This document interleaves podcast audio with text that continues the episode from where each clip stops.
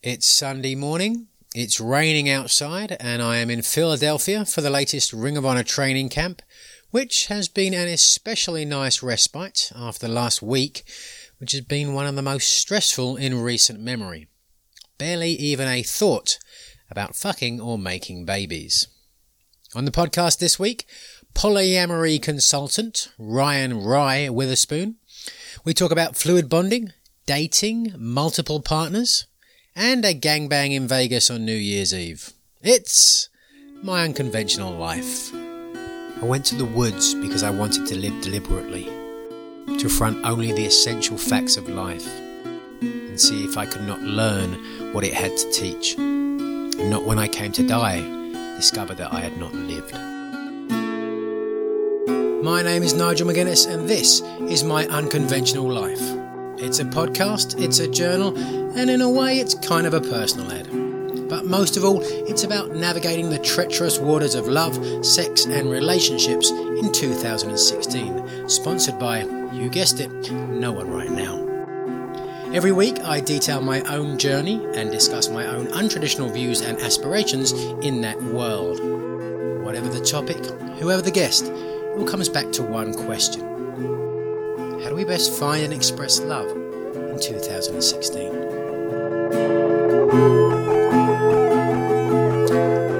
Really hasn't been a good week or so with the move into my new place.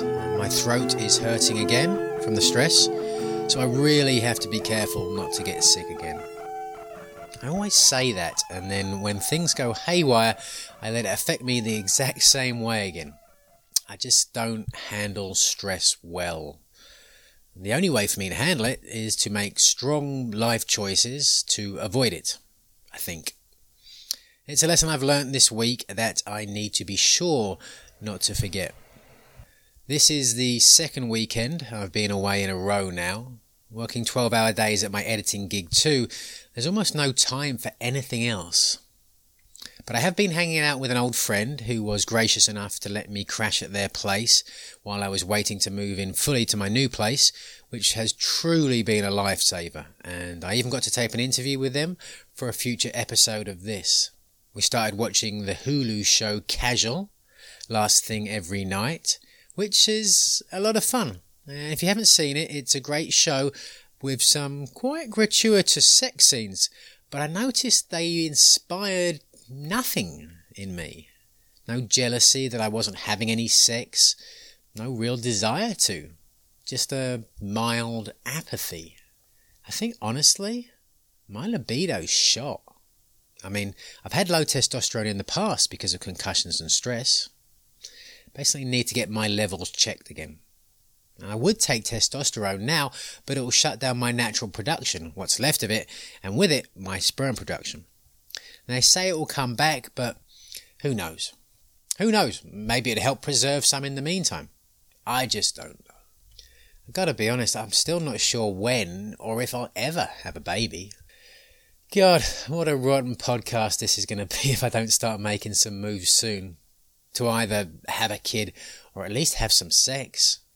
Life is passing me by. There's no doubt about it.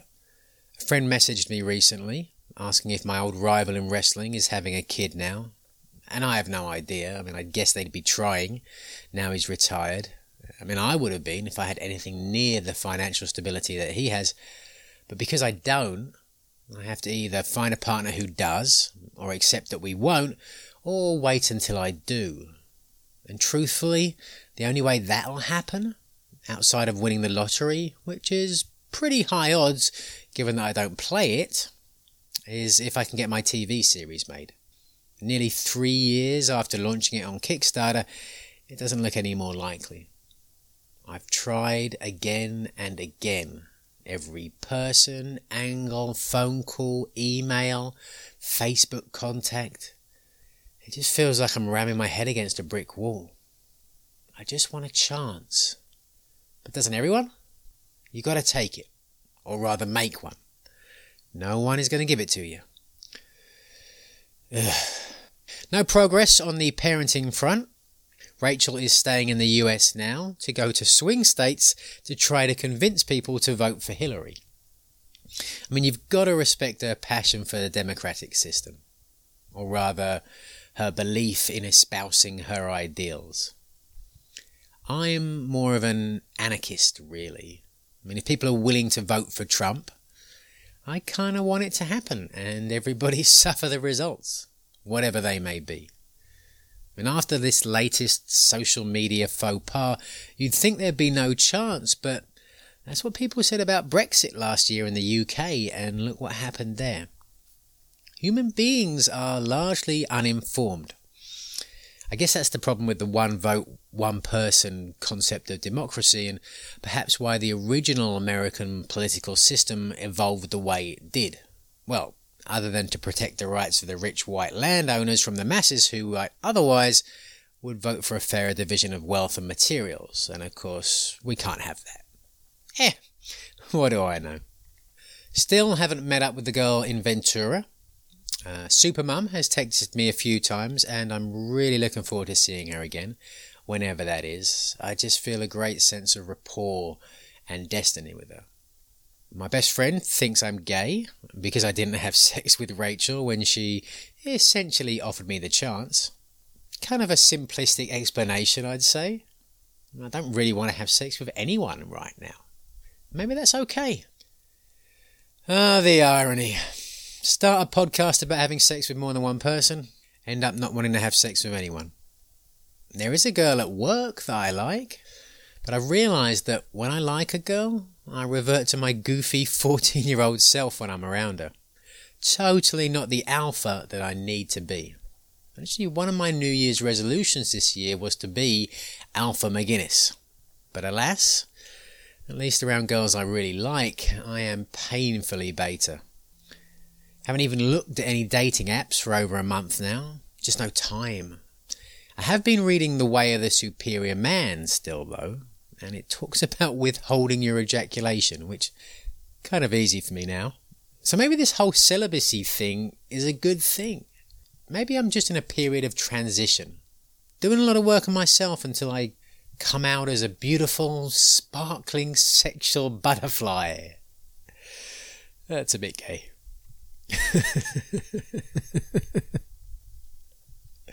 this week's guest is known by his somewhat pseudonym Wry. He has been in the BDSM, kink, and polyamory community for many years now and is a wealth of information and I think a pretty cool guy. If you do have any interest in the subject and want to learn more, you can read all about it and him at polyamoryconsultant.com. If you have any questions and need counseling about possibly opening up your relationship, this is the guy to go to.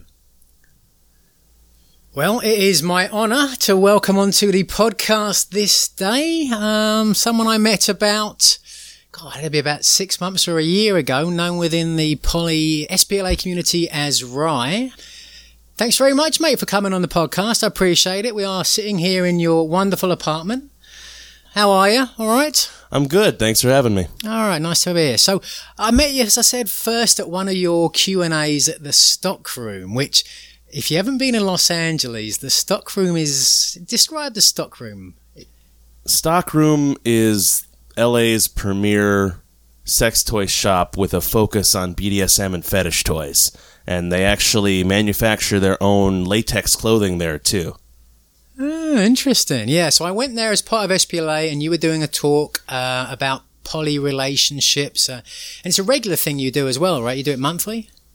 Almost. I've been hosting these discussion groups for about four or five years. Right. And they've changed locations over the years. I just did one in Brooklyn, New York about two weeks ago, and one in San Diego in July. Ah, nice. So you are somewhat of a um, an expert on the subject. Some people say that. I don't have any formal credentials you got a lot of experience, and on that day, you actually had three of your girlfriends on the stage talking about your relationships and, and how you met and how you sort of worked them out and all stuff like that, right? Yeah, and we cover this wide range of topics. It's non monogamy in general, so not limited to just polyamory. Right. There's so many other things like um, swingers or the monogamish, where maybe you're primarily a monogamous couple, but the occasional threesome. Right. That's the thing. I think when I talk to people and, and I talk about polyamory or whatever else, most people have such a limited notion of, of what it is. And, and they all pretty much go, it's swinging. That's pretty much what they think it is for the most part. But so swinging is ideally where you've got one primary partner and a number of other secondary partners that aren't really emotional partners, right? Generally, it's easier to think of swinging as a verb than as a noun. And so you may be a couple that swings, that goes to swing events. Ah, okay, gotcha. That's an easier way to think of it. And then polyamory is the notion that you have a number of deep, meaningful, loving relationships that are going on at the same time. Yeah, that's one of the definitions. There's a lot of definitions, Right. and it's in flux right now. Right. Some people are calling almost everything polyamory. For example, being a member of a family and having multiple relatives is some type of multi-love dynamic. So there's a, there's a lot of strange ways that the word is being used lately. Right, yeah. And then, of course, like non monogamy is different than polyamory according to some people. But here's my issue, you know, and I'm obviously very new to this. Like placing these labels, I, I find it somewhat divisive. I, I don't really know what it sort of achieves. It's much easier to when it organically, naturally comes up in a conversation, just saying, "This is kind of how I feel. This is how I view relationships." And uh, doesn't that make make more, make, make more sense?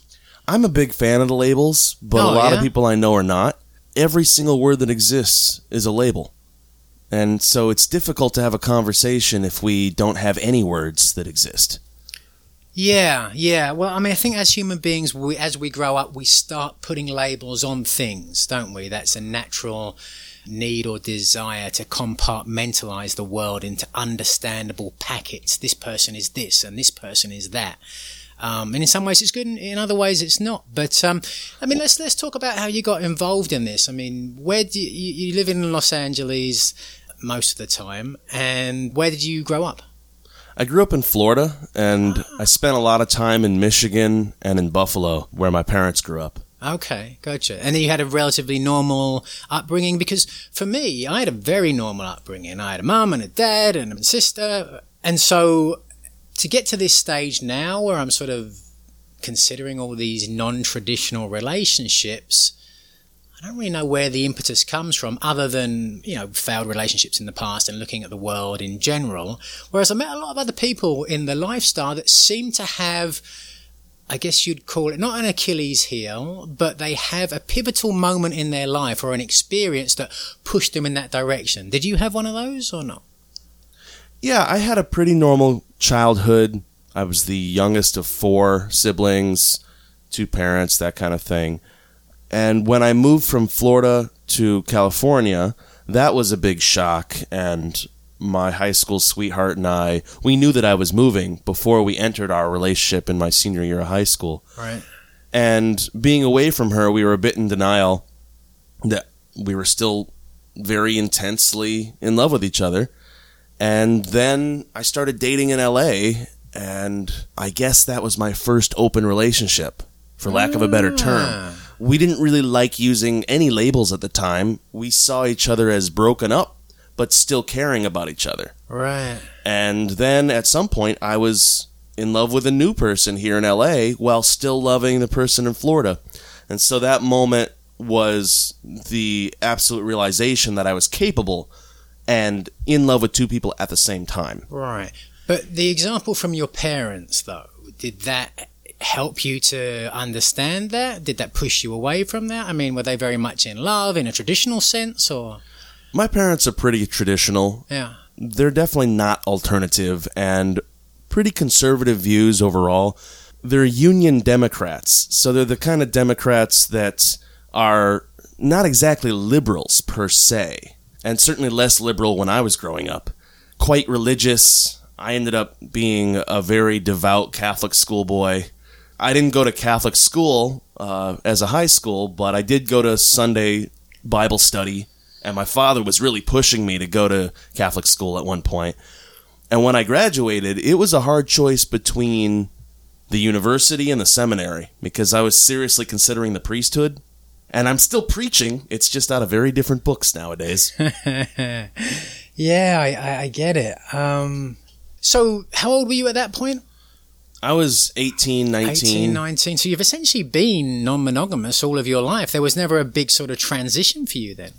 That transition uh, was right when I became an adult. Is when I when I first realized it. But it wasn't something that I embraced. It was something that I saw as a flaw, as a problem. Ah. You know, that's what my religion and my society and my family had taught. And Yeah. certainly, the two women that I were in love with were not happy with the situation. My new girlfriend here in LA was very upset that there was this this girl from high school that I was still in love with. That was a huge problem.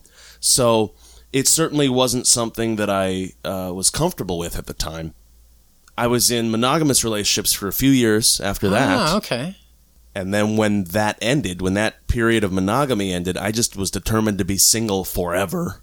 At least two years. I promised myself two years of being single. Yeah. And pretty quickly, I was getting heavily involved with multiple women as a single man. And my heart was aflutter. And I was like, oh no, I can't have feelings yet. This is too soon. Right. I promised myself to be single. And pretty soon, I found myself in the role of boyfriend with multiple people without that label. And I was clinging to the label of single. And Right. Whenever there was any kind of major dispute or question or fight about it, I would just say, "Hey, I'm single. You're single. That's the way it's been. Nothing's changed."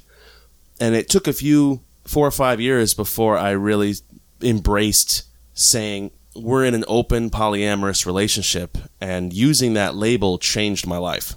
Right. Okay. I, I value the labels, and and, it, and and I think people feel comfortable knowing what the hell's going on. Yeah, I guess for me, whenever I've used that label, and I've never used it for myself because I'm still in that position of trying to figure out exactly where I fit on the scale, but it always seems divisive. And I, I, I talk to girls and sort of even just say, hey, know, right now I'm not really looking for a serious committed relationship, or I'm just in a place where I let relationships develop organically as they may do. And that's enough to, for them to put their hand up and go, eh, not really what I'm looking for. And then what happens is in the six months or a year after we've had that conversation, they end up sleeping with like two or three other guys in an attempt to be in monogamous relationships, but some of it crossing over. And I don't, you know, like I'm largely celibate for most of the time because most of the girls that I talk that way to are kind of scared off. And the truth is though, when we talked at that party the other day, you said that you found it was uh, an asset to talk about seeing other people, even if you're not necessarily seeing other people. You found that it. it uh, explain what you meant by you were talking about how it, it gives a sense of you you're owning who you are. people value honesty. They value integrity and honesty. And I think that a lot of the non toxic, good aspects of masculinity are based in integrity and leadership and responsibility. And hiding who you are is the opposite of all that.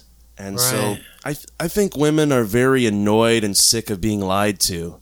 And they're sick of being cheated on. And they're sick of men just holding back essential details that's important to their heart and their health. And, and, you know, I've seen that with my friends very recently. I can think of a number of situations of girls I'm just platonic friends with that have had their hearts broken for that exact same reason. But then they're platonic friends with me because I didn't withhold my feelings. I told them how I felt, and they were like, "Oh, not for me. Let's just be friends. No problems." And then these guys who were, all to sensitive purposes, being somewhat duplicitous, get in their pants and then end up breaking their heart. So, what am I not doing that you're doing? Well, I've been doing this for a long time. Right. That helps. Just experience alone and how you present the information matters a lot. But also, having a singular goal and a singular approach doesn't always work. Right. What it seems that you're saying is that you have multiple goals here. One of them is to get laid on a regular basis. Another one is to have meaningful long term relationships. You don't need to approach everyone with one size fits all to achieve those different goals. Like, for example, if you just want a one night stand, you don't need to talk about your long term goals at all. You don't need to be concerned with what'll work out in the end. You can just focus on sex that particular night. Yeah, you know, I don't think I'm that sort of a guy. I don't think it's in my. uh, Maybe I'm just still clinging on to a lot of these sort of beliefs that I got from my childhood. I don't know.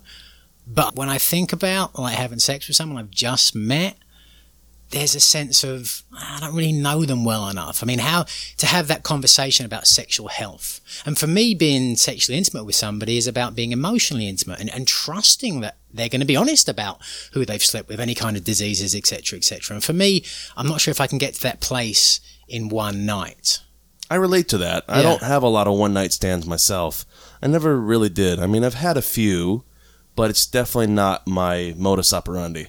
Right. I think the most likely scenario for me to have a one night stand today would be when I'm traveling. Like Yeah. if I'm in Vegas or New York or somewhere out of town and there's just a lack of time that we could spend together, then that would be more likely. Right, right, absolutely. But so we mentioned there, you know, talking about sexual health and stuff. And I listened to you on a podcast recently talking about fluid bonding. And whenever I mentioned that to any of my friends who aren't in the community at all, they're like, what on earth is fluid bonded? So give us a very brief introduction to what fluid bonding is and why it's important, certainly within polyamory. When most people say fluid bonding, they're referring to using condoms or not using condoms. Right. That's typically what they mean. But it's much more diverse than that and complicated than that. For example, are you using condoms during oral sex? Are you using dental dams for cunnilingus or analingus? Are you using a glove when fingering or fisting? A lot of these things are downplayed, and the, the most ignored one is kissing. Kissing Right. is inherently fluid bonding. There's no such thing as a tongue condom, or nobody uses a barrier to French kiss. Right. Doesn't, doesn't work like that. And a lot of, you know, I don't want to do fear mongering here, but some blood-borne diseases can get into the cuticles of your fingertips, or they can get into a little cut in your mouth. Right. So if it's 100% about STI prevention, well, doing nothing and being celibate is the best way. but that's not realistic. Right, exactly. So what what is realistic and what's crazy? What's what's worrying too much about making out with somebody, you know, and what's going bareback with a drunk stripper you met in Tijuana? Right? Yeah, you have to decide for yourself what's an acceptable limit of risk. Right, You know, some people jump out of airplanes without a parachute and survive. right, It happens. I think the riskiest thing I ever did was participate in a gangbang. And this was six, seven years ago on New Year's in Vegas right. at a sex club. No one knew each other's names. Three guys had gone up before me, and I said, Who's next? And the whole room turned to me and said, You are. So I put on a condom. I didn't touch her at all. At all. She's in doggy position, going down on another girl. First, her husband yells at me, Use a condom! And I said, I am. It's on. and, you know, I made sure that I didn't get anything on me except for on the condom. Yeah. And there were zero consequences for that act because Right. condoms work extremely well. Yeah, Uh, having said that, I also have oral herpes HSV1, which I didn't get from that experience because my lips were not exposed to it. I got it probably from a girlfriend or a friend or somebody that I kissed. yeah, And so that's what I mean by kissing is fluid bonding. You're literally exchanging fluids, right. saliva. Yeah, yeah. So HSV one, it's interesting. Like, Again, you know, you're a fascinating fella. You really are. You, a number of, every time I've met you, you said something that really piqued my interest. You know, it's definitely a feather in your cap. But you, you said how, in terms of having that discussion about sexual health, you one of the first things you always say is that you're HSV one positive. Mm-hmm. Yeah. And for me, I've made out with girls who've had cold sores on their lips, and so I just knew they had HSV one, and it, it didn't seem like something that that needed to be discussed. But what? Why do you feel like it does? There's great controversy on whether it needs to be discussed or not. Yeah, Um, I would be a liar if I said that every single time that I've kissed someone that I revealed it in advance. My breakouts are extremely minor. I take supplements, uh, lysine and folic acid to reduce the outbreaks and the shedding. right. Maybe twice a year, I'll have a little blister. Yeah, and the rest of the time my contagious level is extremely low. You know i've, I've been with multiple girlfriends for years that didn't contract it. At least one of them has. And then the question is did they get it from me? Because something like one-fifth of los angeles has symptoms. Yep, and the percentages vary. It could be as high as 90% of everyone right. would test positive for a blood test. Exactly. And I know a lot of people that are asymptomatic that are positive in the blood, and they don't know how to behave or how to talk about it. Right. They both have it and don't have it, um, and they're not particularly contagious. Yeah. But I like to talk about it because it builds rapport. And if I'm honest about this, I'm going to be honest about everything else. Yeah. And it establishes an integrity. And, Right. And I like that level of trust. Yeah, it's good. And I talked to some friends oh, a couple of weeks ago about it, you know, and when I said that, they were like, that's great, if you waited until you got to a certain stage of intimacy, until like, you'd made out and you were starting to move things forward, they'd be kind of pissed that you waited that long. And I sort of like said to them, well, at what point should you bring it up then? Is it like, hi, my name is, and by the way, I've got, you know, it's, it's, it's an interesting topic. That's exactly how Reid Mihalko handles it. He's a nationwide, very recognized Yeah. educator. He has his elevator speech, which I'm going to paraphrase, but basically it's that, which is Hi, my name is Reid. I find you sexually attractive.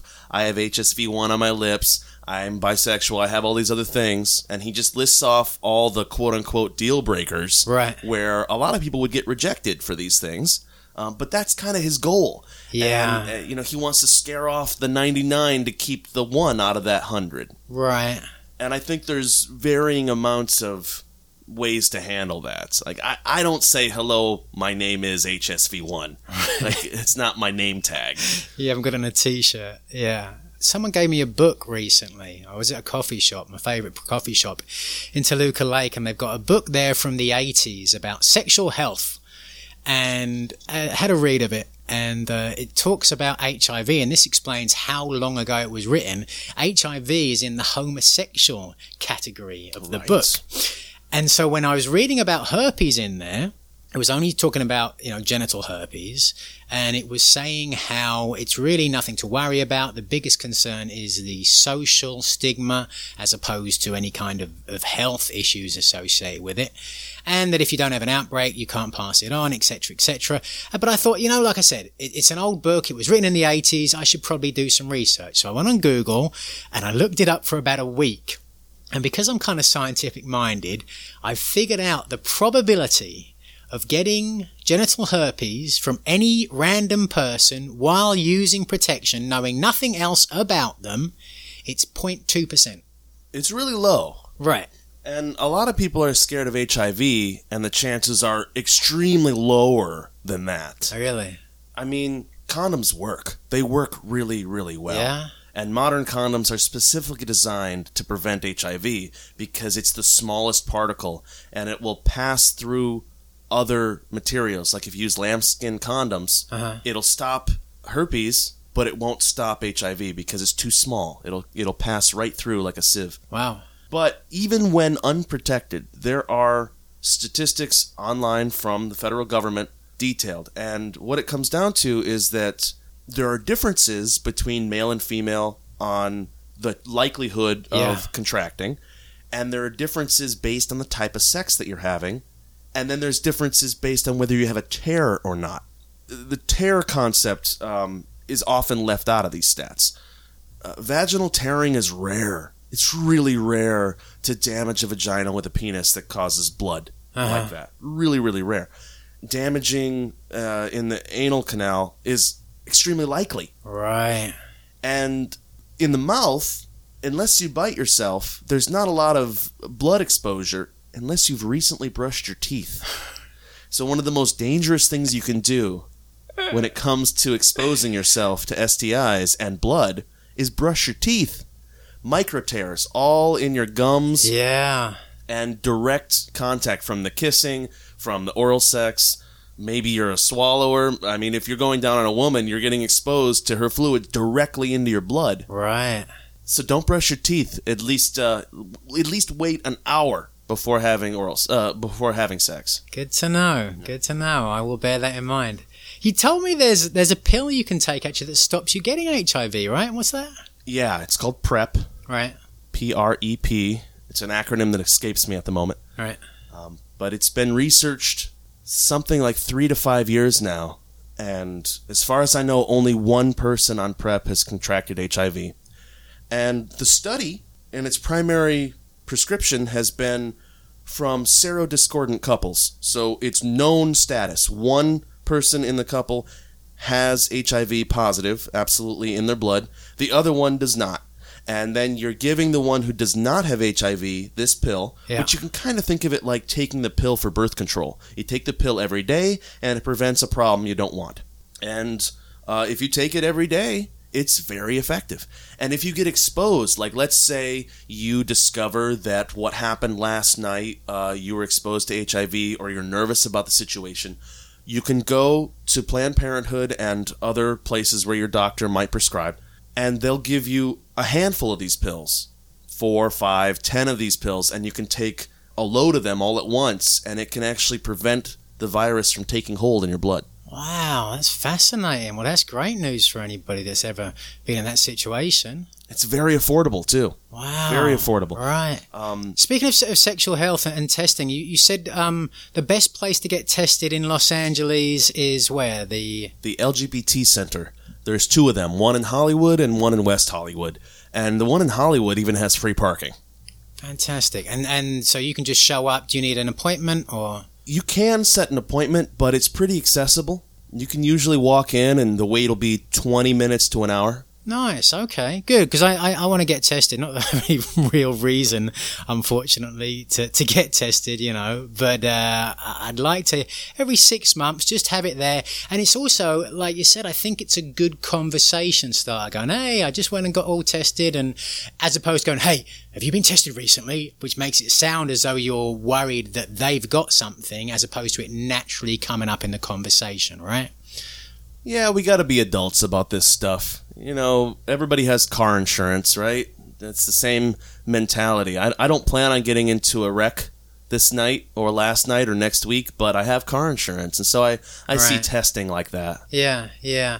Well, when it comes to like sexual health and diseases and stuff like that, because you know I've talked to people who've been positive for genital herpes. I haven't really mm-hmm. met anybody that's been openly positive, HIV positive. But they've always said that it's a very difficult conversation to have because nine times out of ten they get rejected out of hat. Are there any things which are a deal breaker for you? Like if you met someone, got on well, and found out they were HIV positive, would that be a deal breaker? At the moment, yes. I'm uncertain what I would do. I'm considering going on PrEP just across the board. I'm not currently in any kind of high risk situation, and I'm currently using condoms with all my partners, which is rare. I have two very established girlfriends. One I've been with for two and a half years, and one for a year and a half. And recently went through a breakup with a girlfriend of four years. And mm. during all that, we used condoms the whole time. I think there was a couple of condom breaks and maybe two unusual moments where I didn't use a condom in the last five years. Right. Um, and when that happened, did you tell all your other partners that that had happened? Yeah. Yeah. Yeah, it's part of having integrity and right. just dealing with the realities of it. There was one kind of tragic timing. I was about to leave for a month long trip to Thailand this past February, and two nights before I left, a condom broke. And so the next two nights, I had to tell the other two girlfriends, hey, which was real, real fun. That last night before we're just trying to enjoy each other's company before I'm gone for a month. Well, you know, that's that's part of everybody trusting each other. Yeah. And there was really no reason for concern. It's just about staying in a place of honesty and trustworthiness. Right, and it's got to help you in other, you know, platonic relationships, I would think, because polyamory ultimately is about communicating, right? And, and being honest with your desires and, and, and who you are as a person. Yeah, I think that it's also stressful, you know, just maintaining the oh what can I say to this person? What can I say? Ah. It's a lot of wasted brain energy. Yeah, yeah.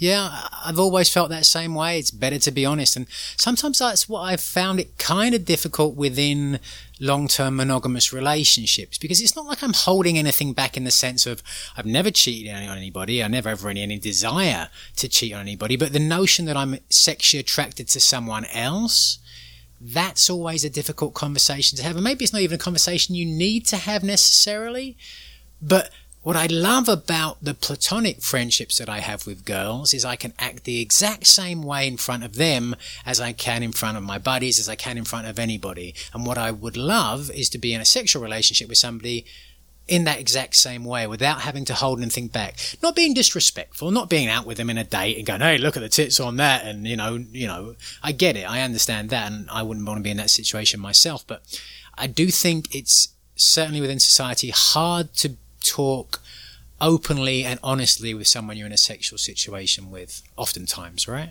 I think that if you go in hiding a lot of information, you have to hide it forever. Yeah. If you go in being very open, being very on display, you can maintain that openness a lot easier. I've had friends with benefits where our main interaction, and, and one of them was for two and a half years we would meet up with each other. We would discuss our dating life and give each other advice and just talk about the woes and the struggles of it. And then we'd have awesome sex. And then we'd go home. All right. And that was a regular basis. So, you know, that idea of having a sexual relationship and a platonic friendship are not mutually exclusive. Right. And then adding that layer of romance and intense in love feelings the most successful relationships I've had is when I could just be myself. Yeah. But it's difficult to find that to find that level of bonding. Right. Even with my my male platonic friends, there's a lot that I don't say in front of them cuz I know they won't give a shit. They just don't care. They don't want to hear it. They don't want to deal with it. The response won't be what I want to hear. Yeah. And that's not because they're flawed, it's because they don't want to be that intimate with me. They don't feel comfortable doing that. Maybe with no one. And and that's fine. You know, that's one of the beauties of having many friends. Yep. And and one of the beauties of having many relationships. Right. Right, for sure. Did you find that you date most people within the poly non-monogamous community or do you does is pretty much anybody a possibility to date? I started educating by dating. And most of my experience is with people that have zero experience. The newbies, the people that have no polyamory or BDSM awareness, maybe curiosity of it, but the vast majority. Nova, one of my current girlfriends, she was the first and only girl I've dated that had significant polyamory experience before me. Yeah. And other than that, I've been leading the way, which is problematic in the sense that these girls are entering a relationship they don't fully understand. Yeah. And I'm I'm not saying that that's unique to women by any degree. I didn't fully understand it uh, when I began, and I subscribed to the idea of the second adolescence. And this is something that's pulled from LGBT queer culture and the idea that when you enter an alternative relationship paradigm, you're 13 again. You could be 45, but you're brain chemistry is now 13 again, and there's the confusion and the hormones, the obsession, the depression, the moodiness, the depth of context. You have to start all over. And you might have multiple second adolescences. You know, if you're entering polyamory, you might have one. If you're entering BDSM four years later, you might have it again. And with it comes all this excitement, but also all this struggle. Right. So it's always a work in progress for the most part. And why do you think that is? I mean, for me, I joined SPLA about two years ago and I've been to various other sort of poly events and I've met nothing but wonderful people, you know, and they're intelligent and they're kind and they're wonderful. But I just haven't sort of felt that sexual connection a lot of times. There's been a couple, two or three, but oftentimes, I know you talked about this as well. It's kind of, even though I know they're poly, even though I know they're non-monogamous, I also know they're with somebody else. And there's a part of me that goes, okay, they're with somebody else. And so to approach them in any way, to express an interest in them sexually, it's really hard to do, you know? One of the ways to do it is to practice you're never going to get better at this if you don't do it on a regular basis. Right, right. One of the ways that I practiced when I was, you know, in that single era is I would just go to two or three bars in a single night and I would try to get girls' phone numbers. And it didn't matter if I was that interested in them or not.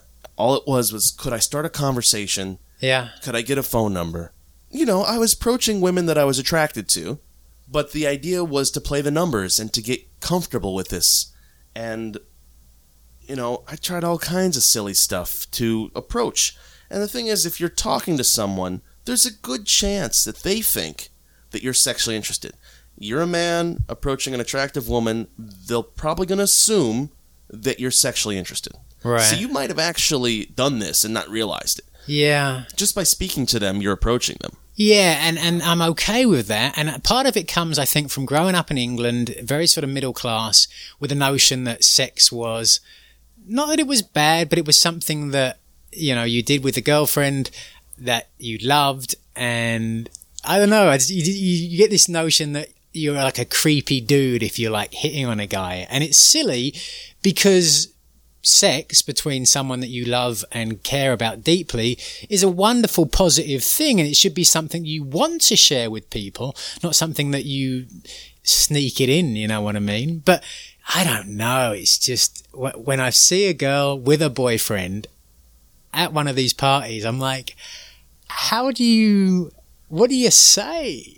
I relate to that. Yeah there is hesitancy. And when I was interested, like I said, Nova is the only one that I've dated that had experience. She had a live in boyfriend of four years, and I had met him on occasions, and I relate to the stalled action. Like when I saw them together, I didn't approach her. Right. Um, eventually, I became Facebook friends with her after we were in some events together. But there was a point where I needed to ask her and say, So, what is the situation? Do I need to speak to your boyfriend first? Do I need to ask permission? Is there any kind of preliminary steps? And people disagree on the proper way, but the way I the way I do it is if I'm interested in you, I'm going to ask you how to show interest in a respectful way because you're going to tell me. And if you're not going to tell me, I'm really in the dark. Yeah. And so, you know, I'll ask the person, are you involved with anyone? Do you have a boyfriend that I should show respect to? Or uh, in the BDSM scene, is there a dominant in your life that I should show some respect to for that relationship? And they give me the insight. They teach me how to do it. Wow. So the questions can often be the best way to approach these things. Yeah. Yeah, that's fascinating, isn't it? And it's different than normal traditional monogamous dating because you if someone has a boyfriend, then there's no discussion after that fact, right? Mostly, but but here's a good example. Um, if you're in a bar and you see two attractive women sitting at the bar, and you approach one, that friend of hers is going to be the gatekeeper.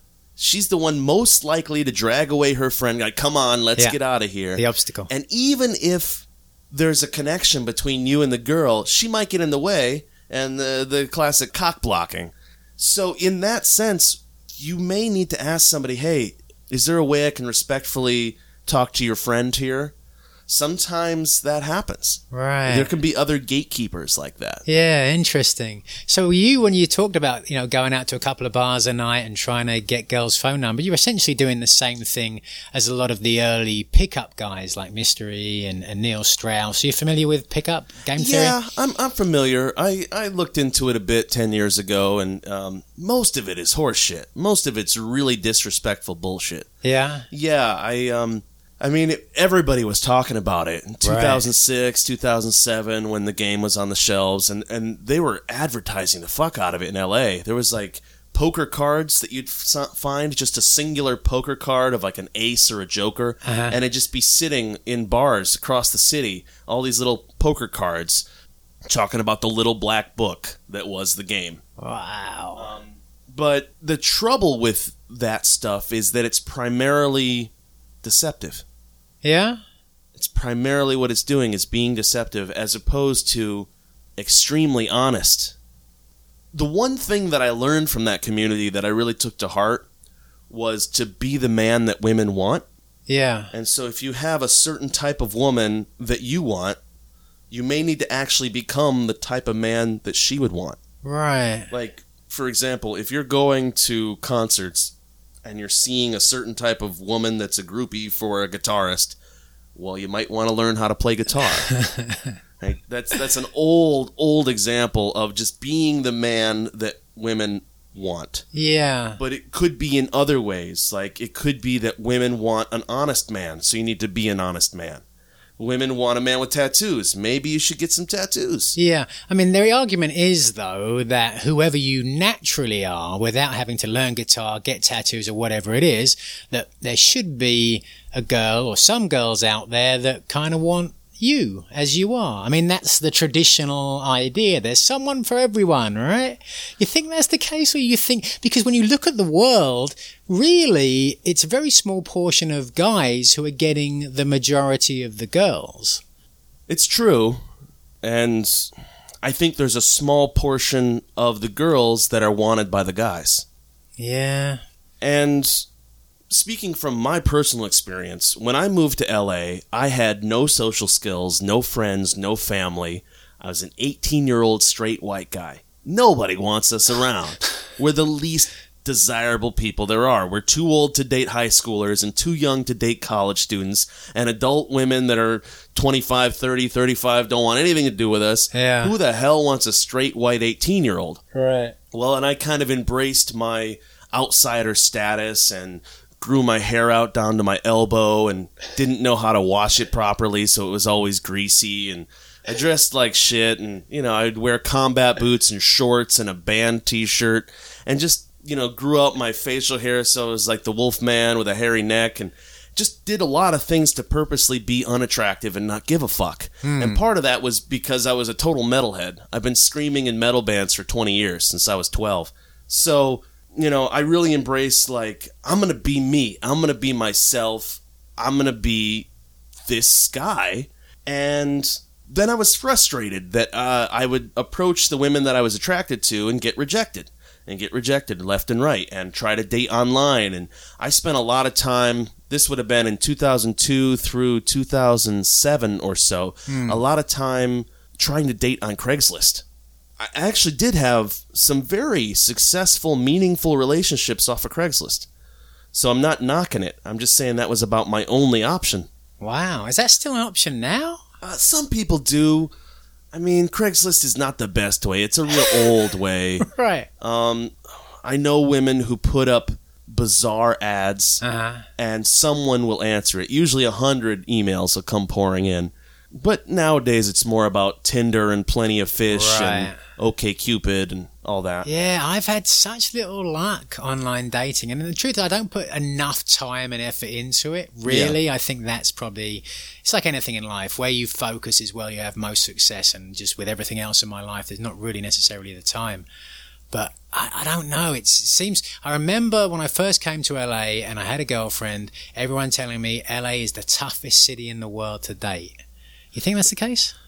It could be. I haven't really dated anywhere else on the planet. Right. You know, I was in Florida as a teenager, yeah. and then I've lived here my whole adult life. Right. But I, I feel there's some truth to it. I've heard a lot of complaints about it from people who move here. And there's a ton of articles about the hardest cities in America to date in. Right. So it may be true. Yeah, yeah. Would you say you're happy in your life, in your experience now, in terms of dating? I mean, you said what, how many? You got three girlfriends right now, currently. Currently, two girlfriends and some more casual partners. You feel happy, you feel fulfilled, satiated, or because I think that's the notion, and I think a very uh, untrue one about people who are polyamorous is that it's never enough. They always want more people, etc., etc., etc. Or is there a place where you're at peace with the number of people you're sleeping with? That's a very tricky question. Uh-huh. Uh, the answer is all the above. When I think about my relationships with my girlfriends, I'm very happy with those relationships, and they continue to grow, and they're on the right track. And when I think about all the women in the city that I'm attracted to, I'm hungry, and Right. I'm eternally hungry. And you know, I ate breakfast this morning, but I'm definitely going to have lunch, and I'm going to have dinner too, and maybe dessert, and I'll be ready for tomorrow's breakfast. Right. And, and then as I express this, we're talking about like it's not like partners are to be consumed. They're not used up and thrown away. Right. You know, it's it's it's a strange question that's that's tricky to answer. I mean, I'm never fully full. But there's times where I feel what's called polysaturated. Yeah. Where I realize, huh, I've got you know, three girlfriends and maybe a half girlfriend where we see each other like once a month. And then I have a handful of casual lovers. And wow, I'm involved with seven people right now on a regular basis. This has happened more than once in, in the last decade. Yeah. And then I see somebody new that's attractive that I just met, or maybe a friendship starts to get flirtatious. And I go, holy shit, I don't have time for all this. I don't have space for all this. I'm overwhelmed. And I actually get stressed out that I'm maxed out Right. And so having too many partners can actually be very stressful. Yeah. You know, one because you don't want to add anybody new. Two because adding new people may upset your other partners. Right. They might say, "You know what? I could deal with 5 or 6, but now you're at 7 and I'm having a problem here. This is hard for me to cope with." So, it's a different paradigm with different stressors. Yeah. For me, when I look back on my life and I think about all the long term monogamous relationships that I've been in, largely none of these people are in my life anymore. And they had their heart broken. I had my heart broken. And I still love them dearly, and they probably would say they love me too, but we can't be in each other's lives. And when I look back on my life at the non exclusive relationships that I've been in, largely they're all in my life. And they may be in different parts of the world. We may not talk all the time, but we still care deeply and communicate often. And I just suddenly had this epiphany. Well, Christ, maybe this is what I should be doing. Maybe I, it, it's this notion of monogamy which is causing people to have to exit from my life. But it's not necessarily a guarantee either, right? I mean, you've been in polyamorous relationships that you're no longer in, and these people are no longer in your life, right? Yeah, there's some. Most of them I'm still friends with on some level. Okay. There's one in particular that will never speak again. The others, it's some degree, and some of those are extremely close. I'm still very close with my high school sweetheart who is now married and has a child in Texas. Yeah. And, you know, I was her maid of honor in her wedding. so it depends. I mean, that was that was a monogamous relationship until it opened later. So it's a little a mix of the two. Yeah. But I get your point, and some people find it very strange to even have your ex's phone number still in your phone Right. because it's competition. There can be only one. Yeah. That's the nature of monogamy. So you do think that non-monogamy, that polyamory is certainly an asset if you want to maintain relationships with people that you care about for the rest of your life. Yeah. I mean, I see monogamous people break up and get back together all the time. Right. I've heard stories and seen relationships where years pass 17 years can pass. You get a divorce and then you remarry the same person. Yeah. there's been people who who remarry all the time. And with non-monogamy and open relationships and all that there's a term called transition where you're not necessarily breaking up. You're changing some parameter of the relationship. For example maybe the only change is that you're no longer having sex maybe everything else is the same. You, you still have the, the urge to cuddle, the urge to care about each other, and Yeah. have meaningful conversations. Maybe you're just separated by 8,000 miles and you're on the other side of the earth, and so you can't physically have sex. Sex is not the only aspect of a relationship. Right. What is the difference between a best friend and a romantic partner? It can get very hard to tell the difference besides the making out and the sex. Yeah, that's what I've always said. When I say that to people, they're like, no, no, it's a different type of love. But for me, love is love is love. You know, it's just some people you love, you're sexually attracted to, and some people you're not. I think there are different types of love. I think that the catch all English word love used to be many different words. Like, I think the Greeks have six different types filial, eros, fraternal. Right. You know? But then, so maybe it's just a question of semantics. You know, what I call love may be different than what you call love, and, and maybe we just haven't found a way of expressing this with certain labels sufficiently to, to explain this. I mean, let's be honest, you know, the human emotions, complex things to, to sum up. Yeah, any word to describe an emotion is a label. You know, Right. what is happiness? What is anger? What is love? What is jealousy? You know, that that hasn't come up in this conversation yet. Most people kind of harp on how can you handle these kind of multi-personal relationships without crippling jealousy? Yeah, that's what everybody mentions to me. The first thing, oh, I just they all say, "Oh, I get it. I can understand that, but I could never do it myself because I'm way too jealous." Maybe that's true. Yeah. You know, some people are way too anger. Uh, you know, uh, they go to anger management classes to manage their anger. But is it not? Uh, is it not the same thing in every other aspect of life? We look at jealousy as this negative thing, this green-eyed monster we should avoid, and we should we should evolve to get beyond it. But when it comes to jealousy in terms of love and sex, well, that's expected. And if you don't feel jealous of your partner, then you don't really love them. That's the notion. Oh, I've gotten that accusation. I had to end a relationship of two and a half years because of that notion. She kept insisting that since I didn't feel jealous, since I didn't have a problem with her having sex with other men, that I don't really care about her. Right. And she would question me things like, well, what if I went and fucked that guy? And I say, Well, I wouldn't care. And she goes, That's the problem. You don't care. And what I meant was, I wouldn't be upset by that and I'd be happy for you. That's right. what I meant. Yeah, as long as it was a positive experience and she was safe. Yeah, and there's been times where my partners have had negative experiences and I was pissed. Right. Like, if you hurt one of my girlfriends, you're going to have a much bigger problem with me than if you pleasure them. Right. You know, you pleasure them, yay, that's great you hurt them, upset them, break their heart, scar them, fuck them up in some way, I'm gonna be pissed. Yeah. That's still in us, you know, uh, that protectiveness. I'm much more protective than I am jealous. Although they look very similar. You know, the, the quote unquote overprotective boyfriend. Yeah. Yeah, it's interesting, isn't it? But so, obviously, one of the two tenets of me doing this podcast, aside from my notions about relationships and exclusivity, is being a parent the notion that you know, a traditional romantic relationship is arguably not the ideal situation to form a parenting relationship as well. We talked in the car on the way over here about how you're not too bothered about being a parent. Is this is this something you'd never want to do, or, or do you can you could you view a situation where you'd meet someone in a certain situation and you go, yeah, I could have a kid now. It's one of my deal breakers. I tell women as soon as possible, first date, definitely before we have sex I'm never going to be a dad, and you can't force me to be a dad. And if I really want to hammer in the point, I'll say, you know, if you get pregnant and you keep the child, I will pay my child support, but you'll never force me to be a father. You'll never force me to be involved. That's your child if you keep it.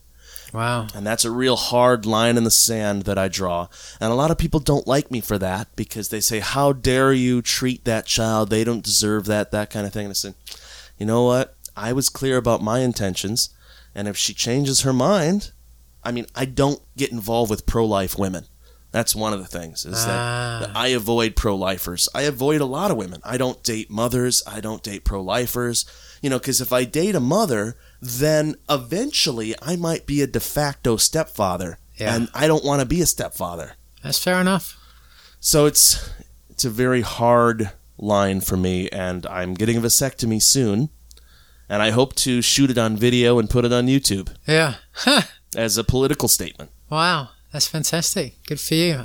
Owning who you are, you know. Um, for me, I certainly, I mean, Christ, the last time I had unprotected sex was uh, with my ex girlfriend, but like for about 10 seconds before we got scared. And before that, it was when I was married, which had to be a decade before that, you know.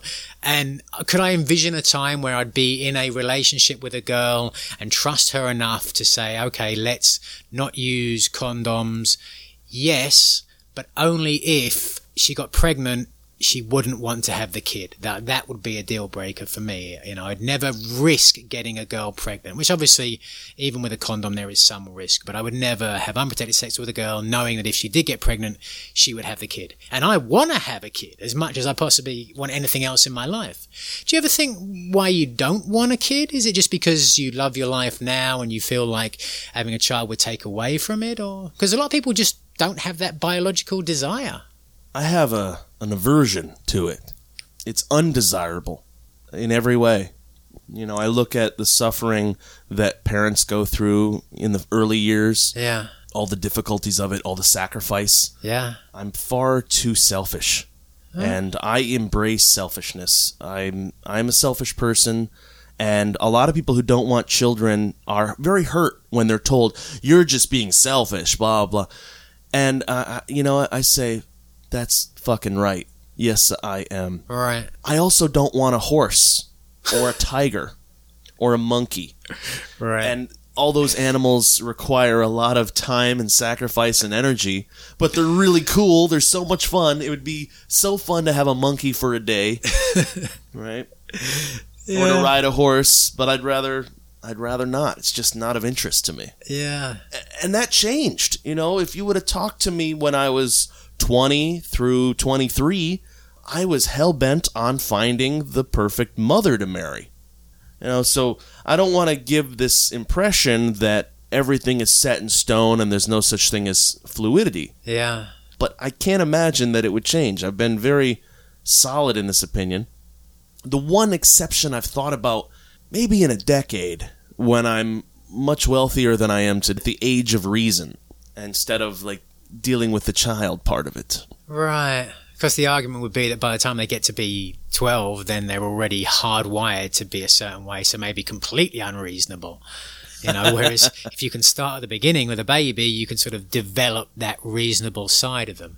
I, I don't know, you know. I definitely want to be a parent, and the idea of it is appealing to me, but the idea of doing it in the wrong situation is petrifying to me. I mean, I've been, oh, yeah. yeah, in a couple of situations where I could have moved forward and I didn't and um, I've got to accept I may not be a father, you know, and that's probably more difficult, ironically enough, to accept than the idea that I may not have sex again. Yeah, you know, like, yeah, sex is easy compared to raising children. I guess so. I mean, I, I guess so. It's uh, I've still got to figure it out. I'm going to keep going to a lot of these, you know, poly meetups. I think SPLA is wonderful, and, and talk to more people who've sort of lived this lifestyle. Really, um, and just try and get out there and more, meet more people. I mean, is there any advice you would give me to try and, you know, jump in with both feet? I mean, let's talk about, you know, play parties and things like this. I mean, is there value in them? Yeah, there's value in them. To uh, me? Yeah. For one, everything is a social event unless you're home alone. And even then, there's social network and online dating. So, these play parties could be a place to meet people, not only the people that are present, but they have friends and they know people. And what I've found is that when I was a hermit, for lack of a better word, uh, when I came to LA and I really isolated myself, my life was shitty. Yeah. And the more I have been a social butterfly, the more people I've met, the more people I've connected with. And I, I don't mean that I connect with every person I meet, but I mean that if I connect with one out of ten, really connect with one out of ten, and I meet ten people, I've only connected with one. But if I meet a thousand people, I've connected with a hundred. Yeah. So beyond the joy of the one night at the play party and whatever fun you either have by participating or have by witnessing and the voyeurism of it all, right? You might meet people that know people that know people and I think community is the key to everything. I'm yeah. a huge believer in creating community, in joining community, participation.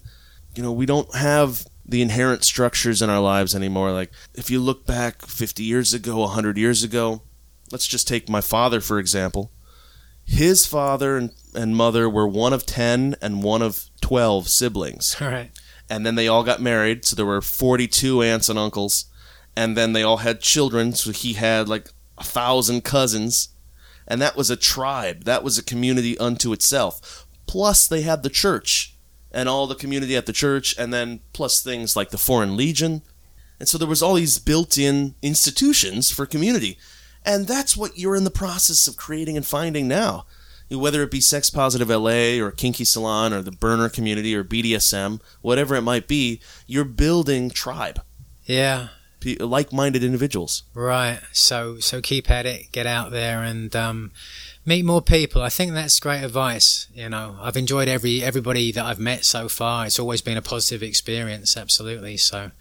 And I would certainly place you high on that list, my friend. Well, thank you very much. Yeah, absolutely. So I wish you the best uh, moving forward with everything, and I'm sure I'll see you again relatively soon. And um, thank you for your time, mate. I, I, really mean that. I really appreciate it. Um, it's good that you're, uh, you know, open and you're willing to share all this stuff. And you talk about being selfish, but I think a lot of this stuff that you do does come from a selfless place because I think you are at a place where a lot of people that are new to the community are, and you want to help them get to a place where they feel happy and more fulfilled in life, right?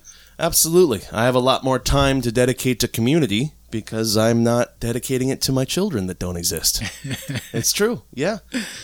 I'm not an island. I love having people in my life. All right. Well, wonderful. Thank you again, mate. And uh, I'll let you know when this goes up. Thank you much. All right. Cheers. Well, that was Wry.